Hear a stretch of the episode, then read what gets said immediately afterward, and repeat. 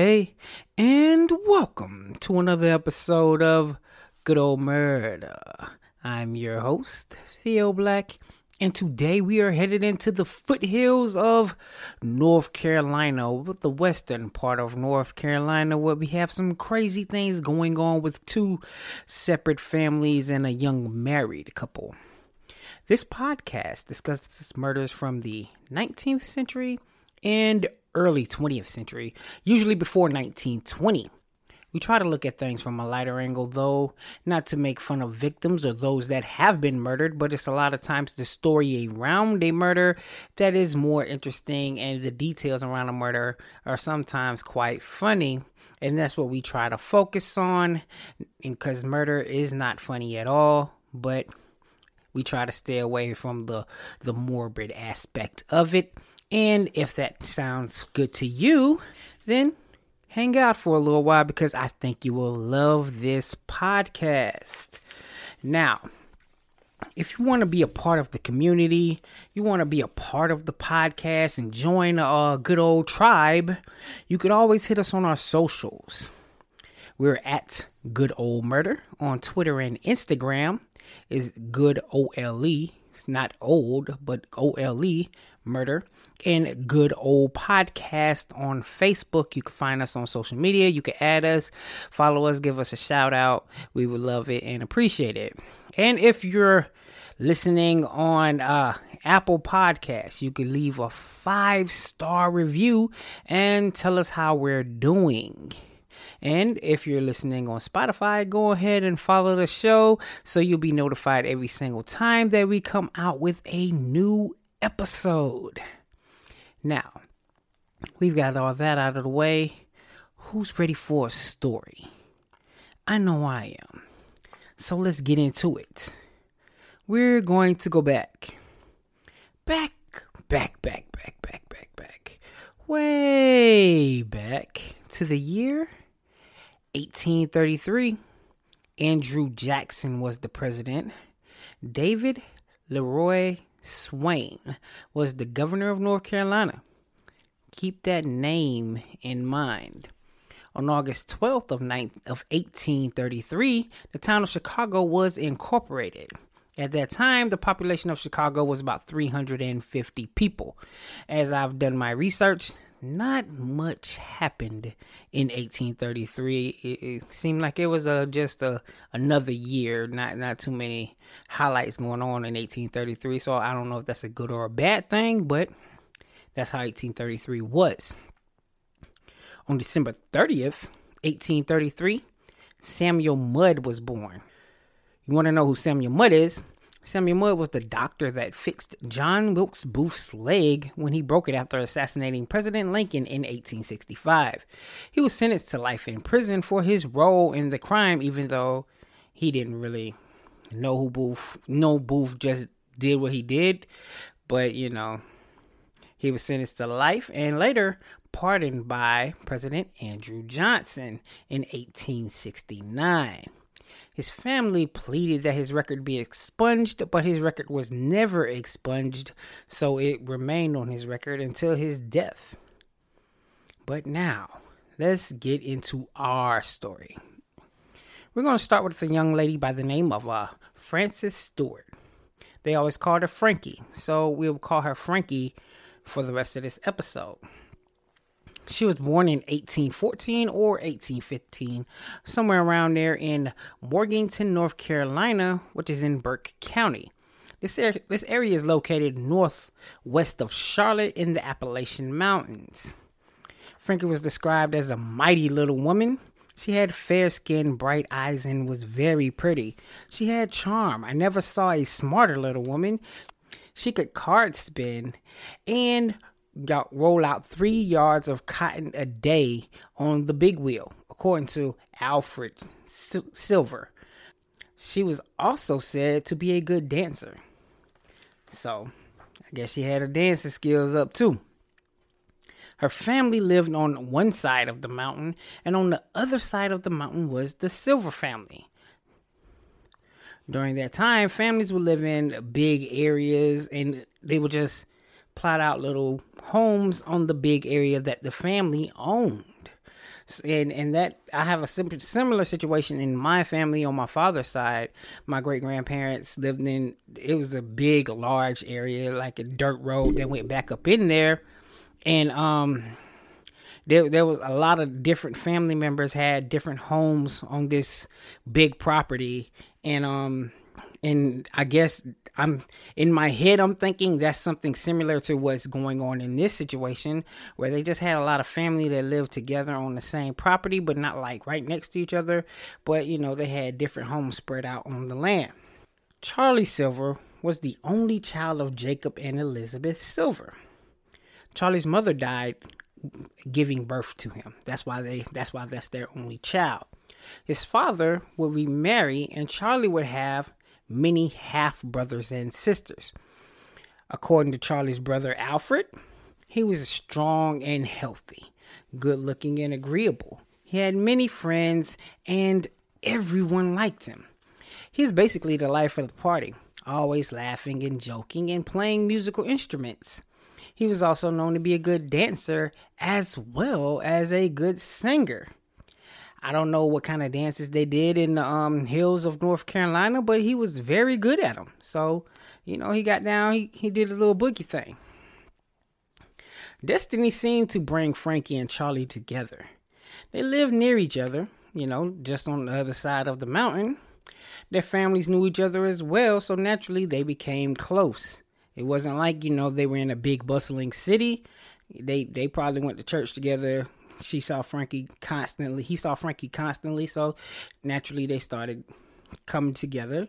Charlie was 20 years old at the time and Frankie was 19. So they were right around the same age. This was when Frankie took on the last name Silver. They got married and they settled in a one-room cabin in Kanoa, North Carolina. Now, during this time, it wasn't a good place for women. They lived in extremely sexist society. It was not uncommon for husbands to kill their wives and have no punishment. Just think about that for a minute. Just digest that. Like your wife get on your nerves and someone kills their wife, and hey, she shouldn't have been acting like that. That's the times that she was living in, and I'm sure that a lot of women were worried about getting involved with men for that reason. Like, he could kill me and get away with it. Charlie and Frankie had a daughter. Her name was Nancy. On December 22nd, Charlie was getting ready to go hunting near the Tennessee line. There was a storm coming, and Frankie wanted to make sure that his wife and child would stay warm while he was gone near Tennessee. So he went outside and chopped down a hickory tree. After chopping down the tree, he split all the wood from the tree and put it all on the porch. This is intensive, back-breaking labor. I'm pretty sure it took him all day just to get all of that together and then stack it all on the porch. And when he was done, this was the dead of winter. He was wet, cold, tired. So he went and laid down in front of the warm fireplace to get some warmth from the fire. Then he took his daughter in his arms and they fell asleep in front of the fireplace. The next day, Charlie's stepmother, Nancy, and her sisters were washing clothes in a washpot. They looked up and they saw Frankie coming down the hill with her baby. The baby was just over a year old at the time, or if you wanted to say this in mommy language, she was 13 months.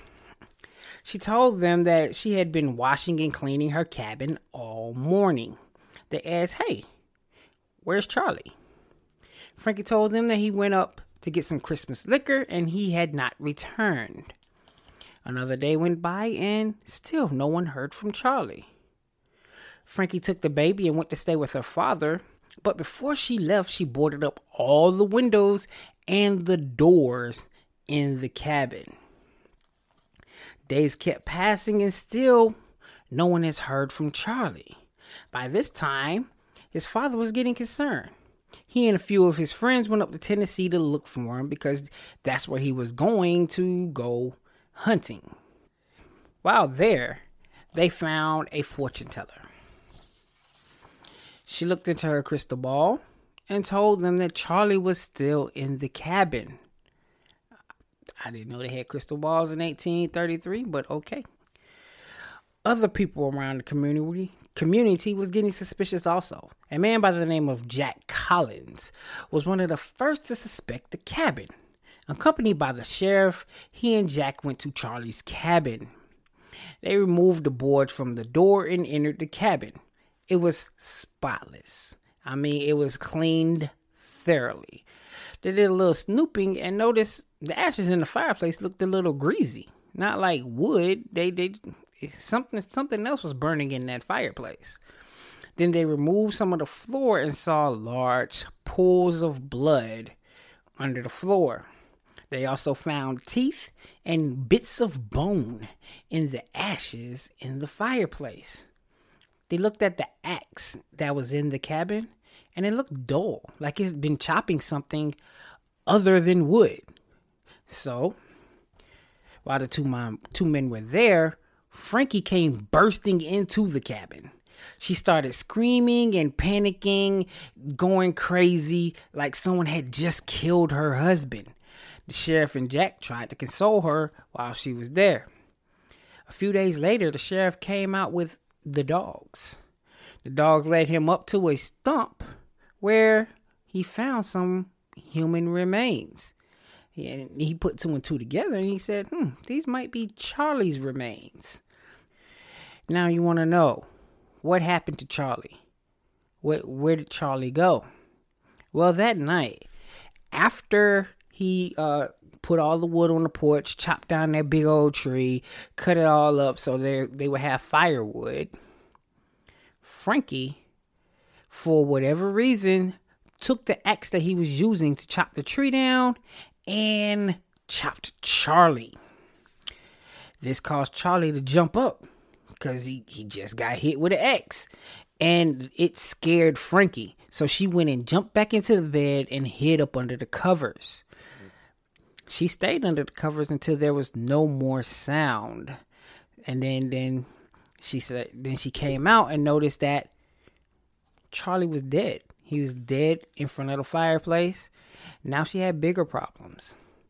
She has a dead body in a male society that will have no sympathy for her in her cabin.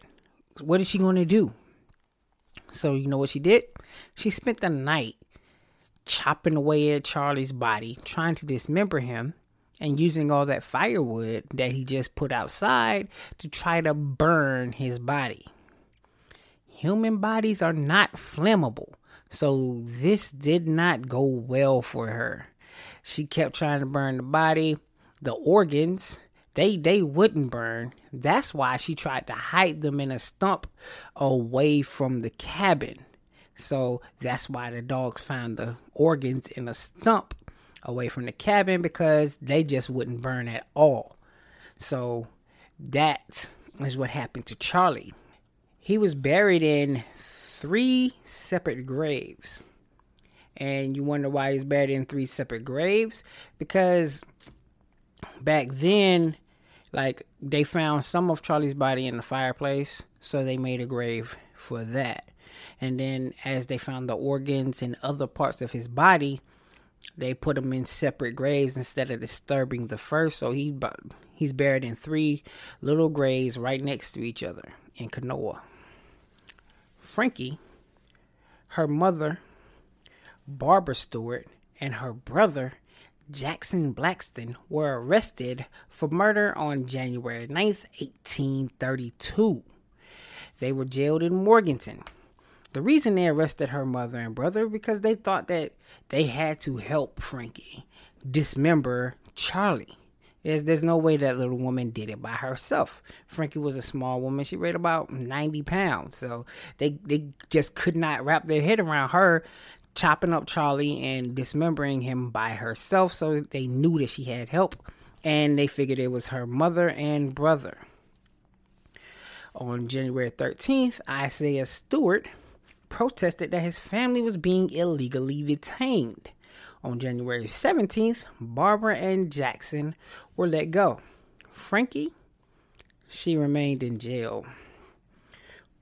On March 17th, 1832, the charges against Barbara and Jackson were formally dropped, but Frankie was indicted for murder. Her trial was later on that month. She just pleaded not guilty at the suggestion of her legal counsel. And the question has always been, why didn't she claim self-defense instead of just claiming not guilty? If she would have tried to claim self-defense, maybe she would have had a little better chance. But her counsel suggested that she say not guilty, so she pleaded not guilty. They believed that they were just going to make the state prove her guilt. That was the angle they were going for, because they felt like the state didn't have any evidence as to what happened in that cabin. This was seen as a flaw in the legal defense, because they should have just tried to say it was self-defense, but they took a different route. During that time, though, the accused were not allowed to testify. So with going with not guilty, She couldn't even defend herself on the stand. But with self-defense, you could really elaborate a lot more and probably get her off. But I'm thinking lawyers at that time weren't the sharpest tools in the shed. They probably had one lawyer in a 100-mile radius of Kanoa, because Kanoa is a small community. It's not like a bustling city, so I doubt they had many attorneys in the area. As you already know, this was an all-male jury. On March 29th, 1832, they went to deliberate the case. The next day, they reported that they were deadlocked, 9-3 for acquittal. They also asked to rehear certain witnesses. They wanted to hear certain people tell their story again. While waiting for the witnesses, they were allowed to just sit around and talk about the case. Not like today where they kind of kept juries separated. They were just sitting around, discussing the case with each other. And after hearing the witnesses, they voted unanimously that she was guilty. It said that a lot of testimony was changed while they were just standing around, and they believed it again. They believed it the second time. She was sentenced to be hung in July of 1832. Her lawyer filed an appeal on her behalf May 3rd, 1832. The North Carolina Supreme Court denied her appeal in June of 1832. Frankie, though, she was touched by an angel. Before her execution, Judge David Swain, who was severely injured while he fell from a horse in a horsing accident, so the whole fall term was canceled. And Frankie's execution was included in the fall term. I'm guessing July is in the fall term back then. I don't know. Crazy thing is, Judge Swain was elected governor after that, so he had the power to pardon Frankie. By this time, Frankie was gaining supporters from all around the states. 34 women from the community signed a petition to set her free. This petition also included 7 members of the jury's signature also. They all felt Frankie should not be hung. I don't know if they wanted her set free or a life in prison type thing, but they all felt like she shouldn't die for this crime. Governor Swain was having none of it. He would not pardon Frankie. Time was moving quickly, and Frankie's execution date was rapidly approaching. Her father, Isaiah, bribed a jailer and sprung his daughter, Frankie, out of jail. While in hiding, Frankie cut her hair short and started dressing in male clothing. She even wore a big felt hat. They left Morganton in an old hay wagon. While riding out of town, they were stopped by the sheriff. He was suspicious.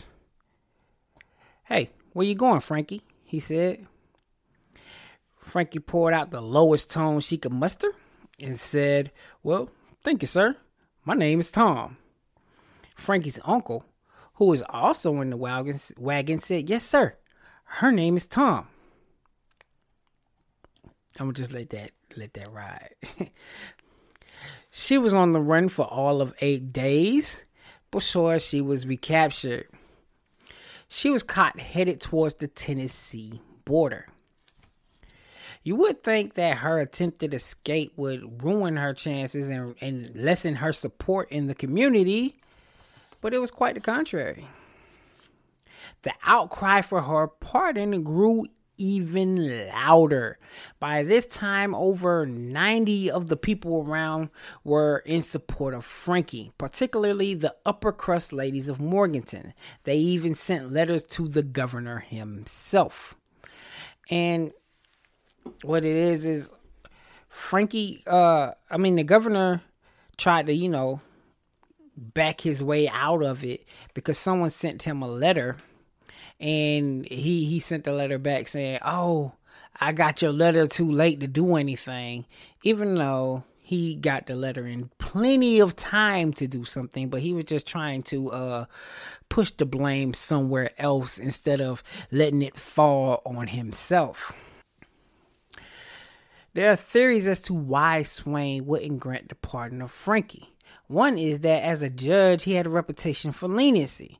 He was known for, letting criminals go and not giving as harsh punishment as he should. He wanted to change that as a governor. He also knew that the Silvers, not being rich in wealth, they owned a lot of land around the Appalachian area. The family also held a lot of influence. And if the Silvers wanted her hung, she would hang. In July of 1832, Frankie was hung from a large oak tree that stood on a hill outside of the courthouse in Morganton. Her father had a coffin ready to take her remains back on the side of the mountain so she could be buried with her people. They never made it, though. It was a hot July sunny day, and Frankie's 90-pound body began to decay rapidly. They were forced to bury her about 8 miles outside of Kanoa. Nancy, their daughter, was passed around the family. She went from an aunt to an uncle or a grandmother. She was just passed around the family. She would grow up and wed a gentleman from the South. Unfortunately from her husband was killed during the Civil War. She would later wed again to a man by the name of William C. Robinson. They had a son named Commodore Robinson. That's a name for you right there. Commodore Robinson. She settled and lived the rest of her days in Macon County. Macon County is located in western North Carolina near the border of Tennessee and Georgia. Many, many, many miles away from her parents of Charlie and Frankie. Frankie never told why she killed her husband.